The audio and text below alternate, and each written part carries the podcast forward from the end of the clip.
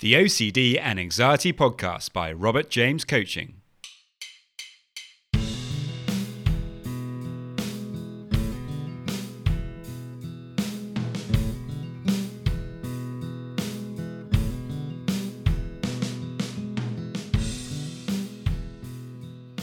Hello, and welcome to the OCD and Anxiety Podcast, where we explore how to have a more positive relationship with anxiety disorders taking back control so that you can start living the life you choose and not the one chosen by your fears.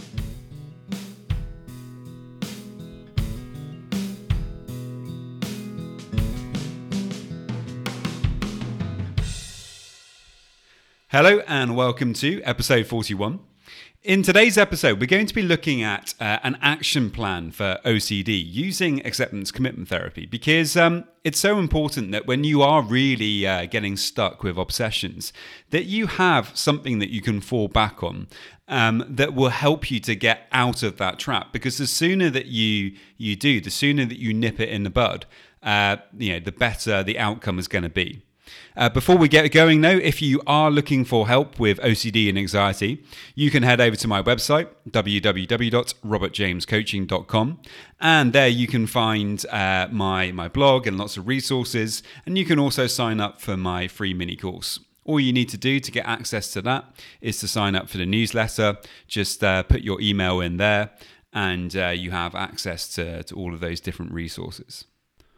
One other thing I would like to say before we get going is if you do find this podcast helpful, and you know, hopefully you do as you're listening, um, it would be incredible, amazing, absolutely fantastic if you could uh, give us a five star rating and also to subscribe. Uh, it really does help with uh, getting the message out there.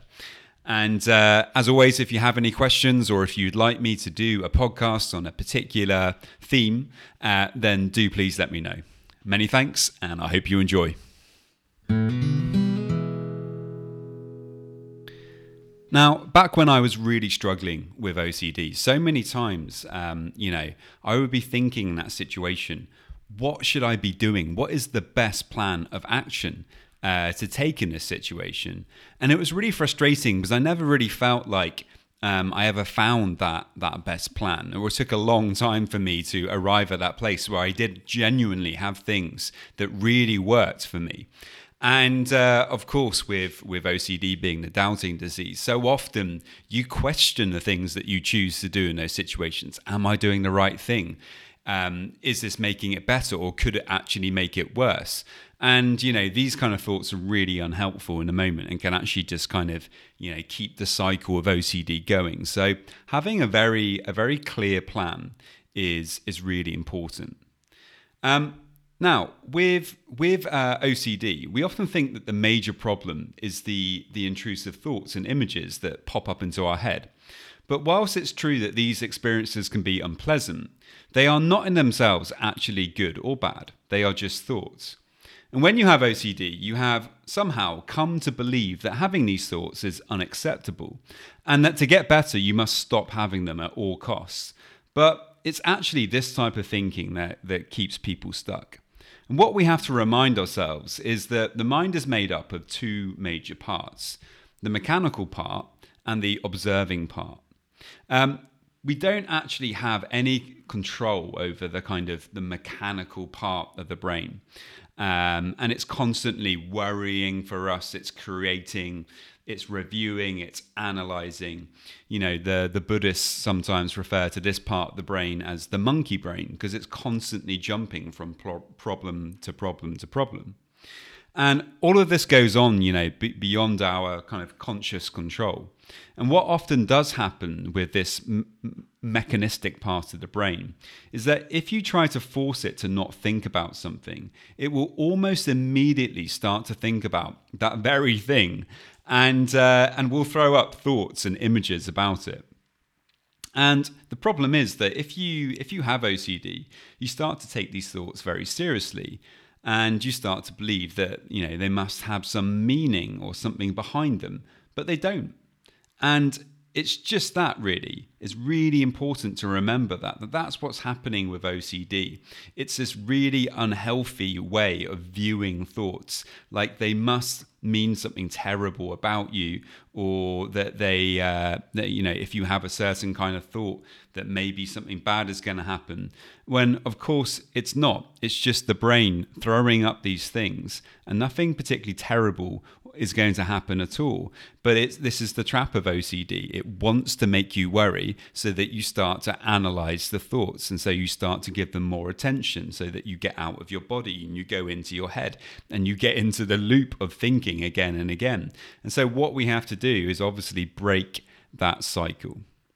Now, one uh, one particular way that I used to try to employ all the time, and I think just about everyone with OCD uh, employs as well at some point is to try to suppress the thoughts, um, to try to get them to go away.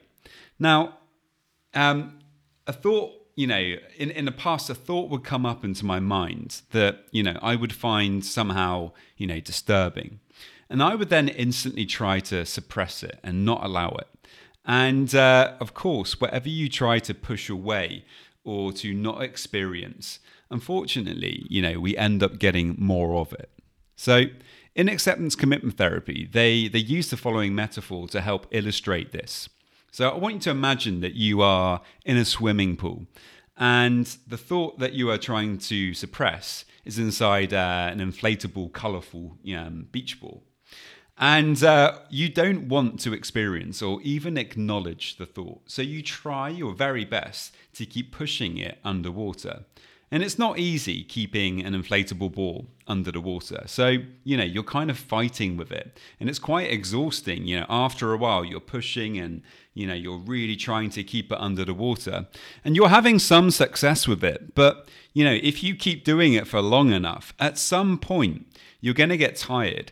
And the beach ball is going to come not just kind of come to the surface, you know, as a beach ball tends to do when it comes up through the water, it really explodes up through the surface. And the same thing happens with thoughts. And this is a big part of the reason, um, you know, that, that kind of keeps the cycle of OCD going. It's like, I really don't want to have that thought. I really don't want to experience that image.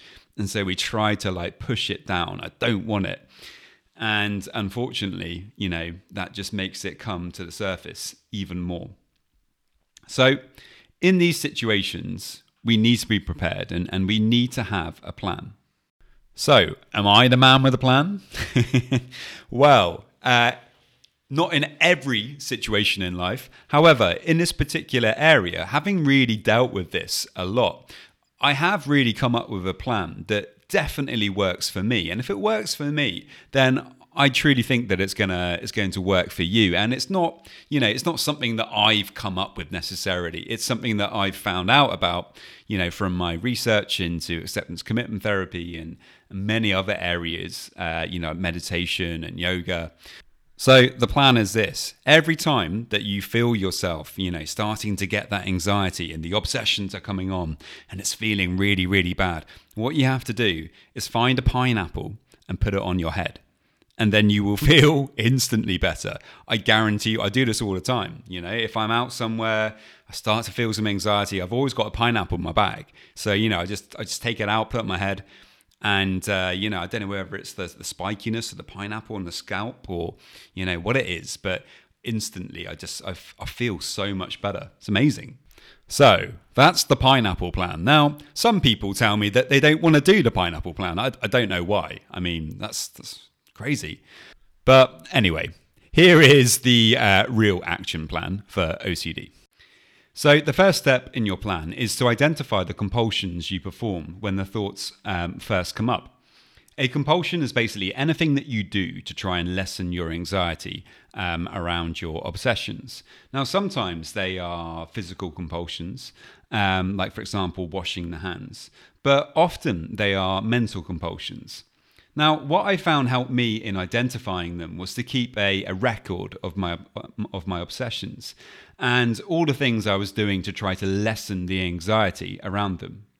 Um, so I really encourage, you know, people that I work with, I really encourage them to try to keep a journal um, of their thoughts and their compulsions because you can really begin to start to notice the pattern um, of the, comp- the compulsions that you're performing. Um, it's so hard to stop performing compulsions unless you know what they are. And so many of them are actually very sneaky. If they're the ones that you're doing in your head, and uh, you know maybe they're reassurance-based compulsions, often you may not even know that you're doing them. So keeping a thought journal is a really good idea, and it can really help with this. Um, the next step then is to unhook from the obsessive thoughts. And uh, in acceptance commitment therapy, uh, defusion, as it's technically called, is, is, is, really, really important. So when we have OCD, we fuse with our thoughts and we start believing that they are true or that they mean something about us. So to get out of that trap, we have to defuse or unhook from these thoughts, but without pushing them away. Because as we know, when we push them away, this only makes them worse. So for me, what helped with this is to just name the thought. Um, you know, for example, I'm having the thought that, or oh, I'm having that OCD thought about, and then label what it is. The objective here is to acknowledge the thoughts, but by saying I'm having the thought that, or something similar, we acknowledge both the thought and the fact that it is just a thought and not something that we have to take seriously or to, to ponder over.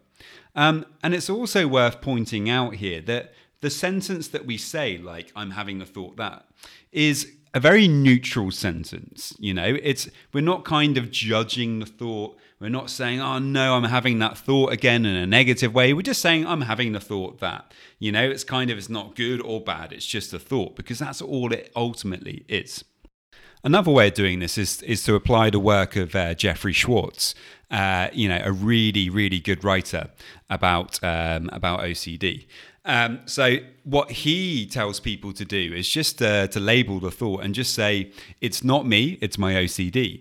And again, you know, it's it's a neutral statement, and uh, it, it's quite a good way of, of, basically saying this is you know this is just the thought. I don't need to worry about it. I don't need to give it too much attention. It's it's just the ocd so that could be something else that you try as well.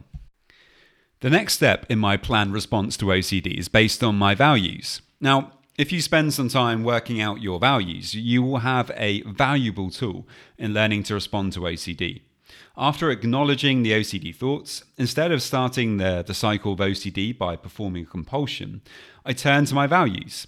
I think about what I value in that moment, and this will obviously depend on, on where I am, on what I'm doing. Your values are the things that are most important to you, the things that get you out of bed in the morning. So, if I'm studying uh, something and I value that, then I will gently redirect my attention onto that. And each time I find myself distracted by OCD thoughts again, I will acknowledge them and then bring my attention back to my studies. Um, it may be that I'm with friends and that friendship is a, a value for me. So, I, in that situation, again, I would choose to gently put my attention back onto the conversation and interactions with them. It may be that you're out walking your dog in the park and you decide to put your attention onto taking in, you know, being in nature and enjoying the wildlife around you, um, or really, you know, being there in the moment with your with with your dog. Um, in the end, it, it doesn't really matter what you choose to focus on, just as long as it's a, a valued activity. Now, some people say to me, but, you know, isn't this a compulsion too? Which is, of course, uh, you know, a very valid question. But in truth, um, there is a subtle but important difference. Um, so you are not doing this to try to get rid of anxiety, which you are doing when you perform a compulsion. What you're doing is acknowledging the thoughts and the anxiety that comes with them, allowing this to be there, and then putting your attention onto something that you value. Um, and it, it may be that when you do this, the anxiety goes down. But the important thing to remember that is that this is not the objective. Okay? It's really important with learning to get over OCD that, you know, we don't have to get rid of the anxiety it may be desirable that you're not going to feel that anxiety anymore but if you have that as your as your main goal and objective you're going to find that you keep getting stuck.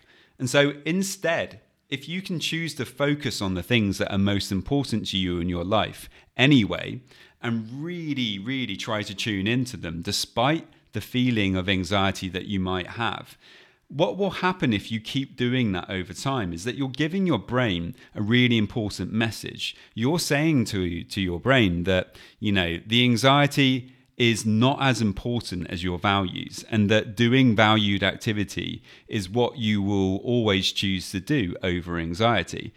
And when you start giving your brain that, you know, it really does get the message that anxiety is not all that important, that you can deal with it, that you can handle it. And the more you do that, the easier it becomes for you to, to actually handle your anxiety and the less anxiety actually shows up in your life. You know, so the amazing thing when we do this is the OCD starts to take, you know, a bit of a backward step it uh, it loses a lot of its power because you are choosing to focus in on your values and not to focus in on the obsessions. You are taking back control, taking back your personal power, and that's uh, that's an incredible feeling. So, to summarize, the, the first step is to make sure that you're recording your compulsions and obsessions down and so that you can really begin to notice what are your uh, repetitive compulsions that you're performing. And once you know what they are, then you'll be able to stop doing them. The next step then is to unhook from really difficult thoughts. If you can nip the OCD in the bud, the sooner you do it, the better. The next step is to focus on values. And each time that you find your, yourself distracted by the thoughts, so just keep bringing your attention back to the present moment and uh, an activity that you value. And remember, the more we can be in the present moment, the easier it's going to be for us to, uh, to deal with difficult thoughts and emotions. So there we go. I hope you found that helpful today. If you have any questions, as always, do please let me know. And if you can subscribe, that would be amazing. I hope you have a, a fantastic day and many thanks. Remember, if you want to know more about me, you can check me out on Instagram, Robert James Coaching UK. You can go and join the Facebook group if you like, the Robert James Coaching uh, Anxiety and OCD Support Group. And also, you can check out my website, www.robertjamescoaching.com. Many thanks. And now, just a quick reminder of my disclaimer. Any information that you view on my website, Instagram page, Facebook group, or anywhere else online, or any information that you listen to on the podcast is for informational purposes only and is not intended to be a substitute for actual medical or mental health advice from a doctor, psychologist, or any other medical or mental health professional.